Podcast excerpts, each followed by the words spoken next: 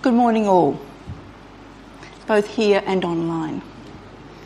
This morning's sermon has been adapted by Pastor Richard uh, for our reflection today. Let us pray.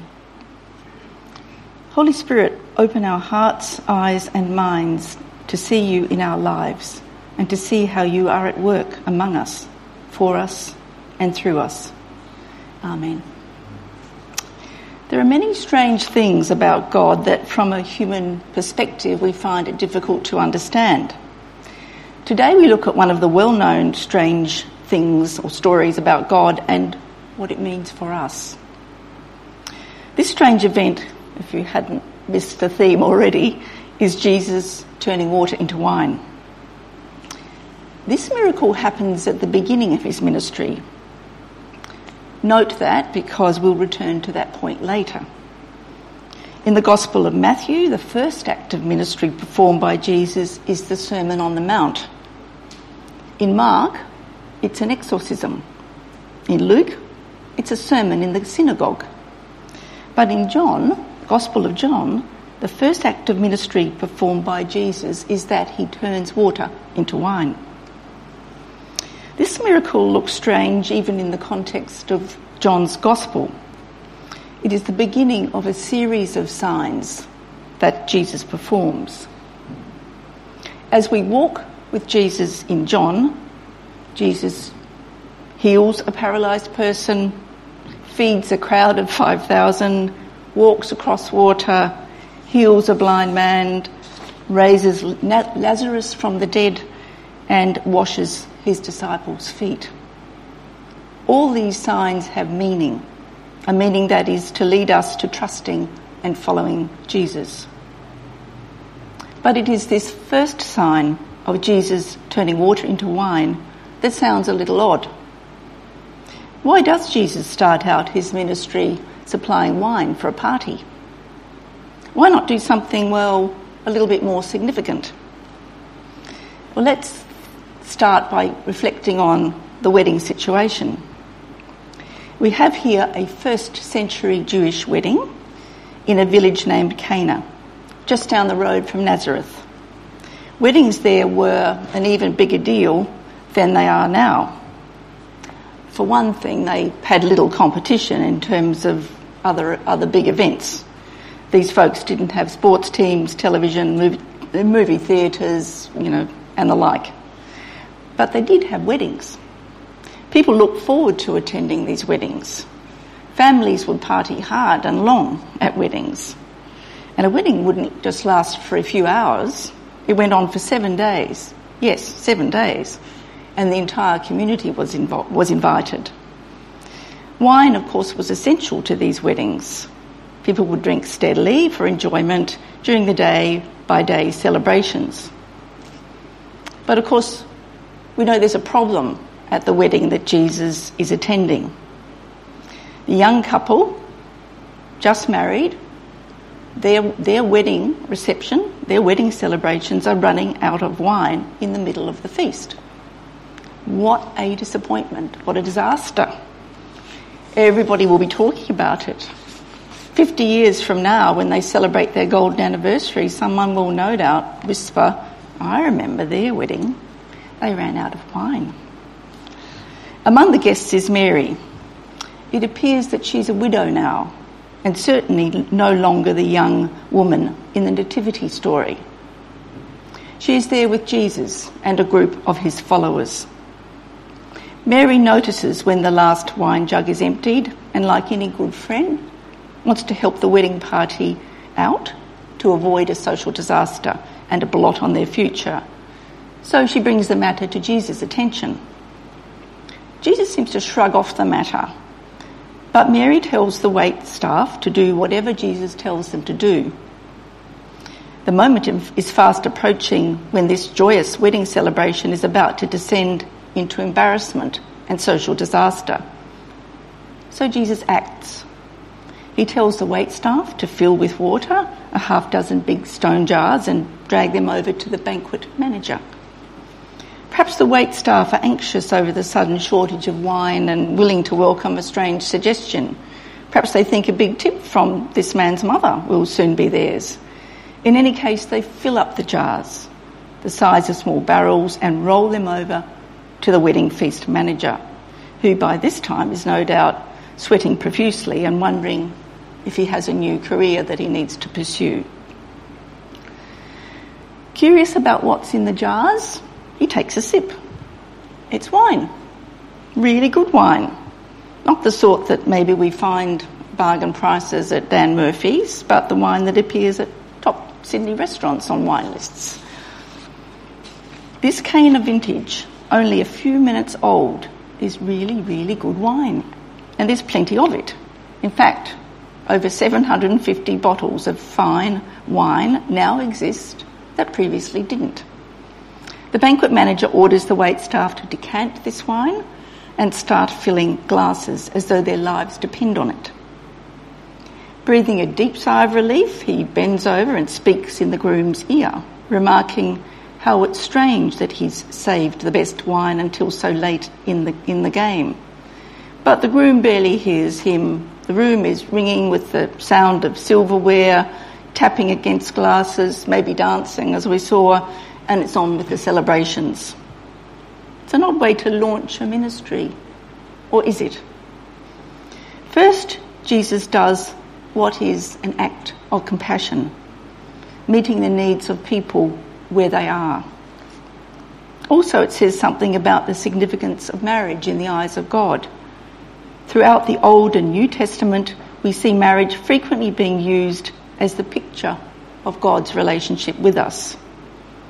And when someone gets married by, you know, in our church, we say, God established marriage as the basis of family life and for the well-being of society. But something more is going on here. Something that concerns everybody, not just the married amongst us or those in need of immediate help. John's Gospel speaks of this episode as a sign, and one in a series of signs that highlight something about Jesus. When we look at the wedding episode or any of the other signs in the Gospel of John, what stands out is that some people understand their significance and some people don't. And isn't that true today? When some people experience the love of God, some people get it and others don't. So let's assess the cast of characters at the wedding reception. Mary and the disciples and the wait staff apparently catch on to the wonder of water changed into wine. On the other hand, the wedding feast manager, the groom and his bride, and most of the guests apparently don't have a clue what's going on. Yet the wine is there for them as well as the others. This story reveals a secret about life and living. Miracles happen. In fact, miracles are happening all the time. Signs of Jesus at work appear all around us every day. They happen whether or not we acknowledge them. They benefit us whether or not we notice them. Yet it's a joy to see these signs for what they are and even more importantly, believe Jesus, whom they point to. Many people have difficulties with miracles, especially today, as they want to explain or dismiss them. And if they can explain them, well, then they think God is not needed or does not exist.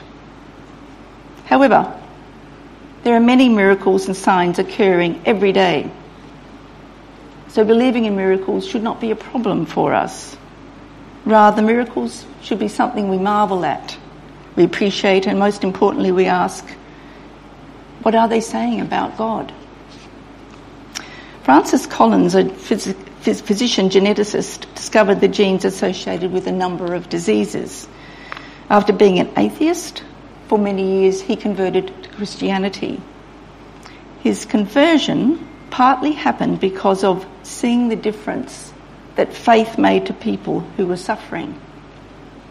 For him, this was a miracle and something worth exploring. He then began to see how science was not in opposition to belief in God, but indeed part of believing in God.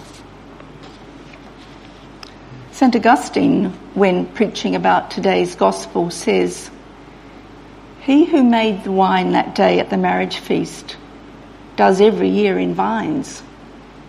But we do not wonder at the latter because it happens every year. It has lost its marvel by its constant occurrence. St. Basil says, All the objects in the world are an invitation to faith, not unbelief.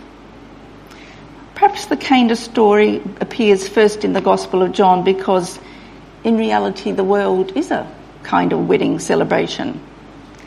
Here, Jesus transforms the water of ordinary, ordinary, ordinariness, of being ordinary, into the wine of miracles.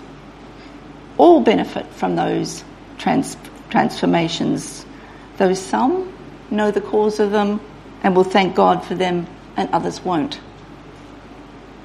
To share our faith means this letting others know that signs are abundant and Christ is the one to whom they point. Thinking about the blessings in our lives and thinking how they point to Jesus. So, Cana continues.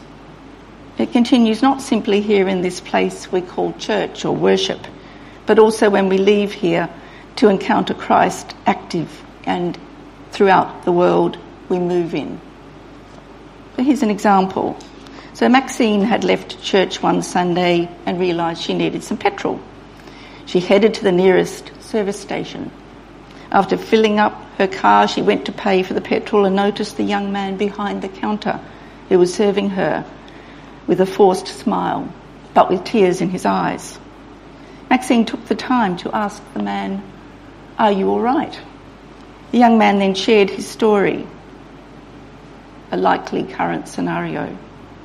He had just found out that his mother had died, but because of border restrictions, it was unlikely he would be able to go home. He had only recently moved to the area, so knew next to no one. Maxine asked him what time he finished work and if he would like to come to her place for a meal. The young man was grateful, saying, I was praying to God about what to do, and then He does this. He brings you into my life. And you showed me that God really does care. Thank you for being one of God's miracles. Maxine didn't think she did much, and perhaps she didn't.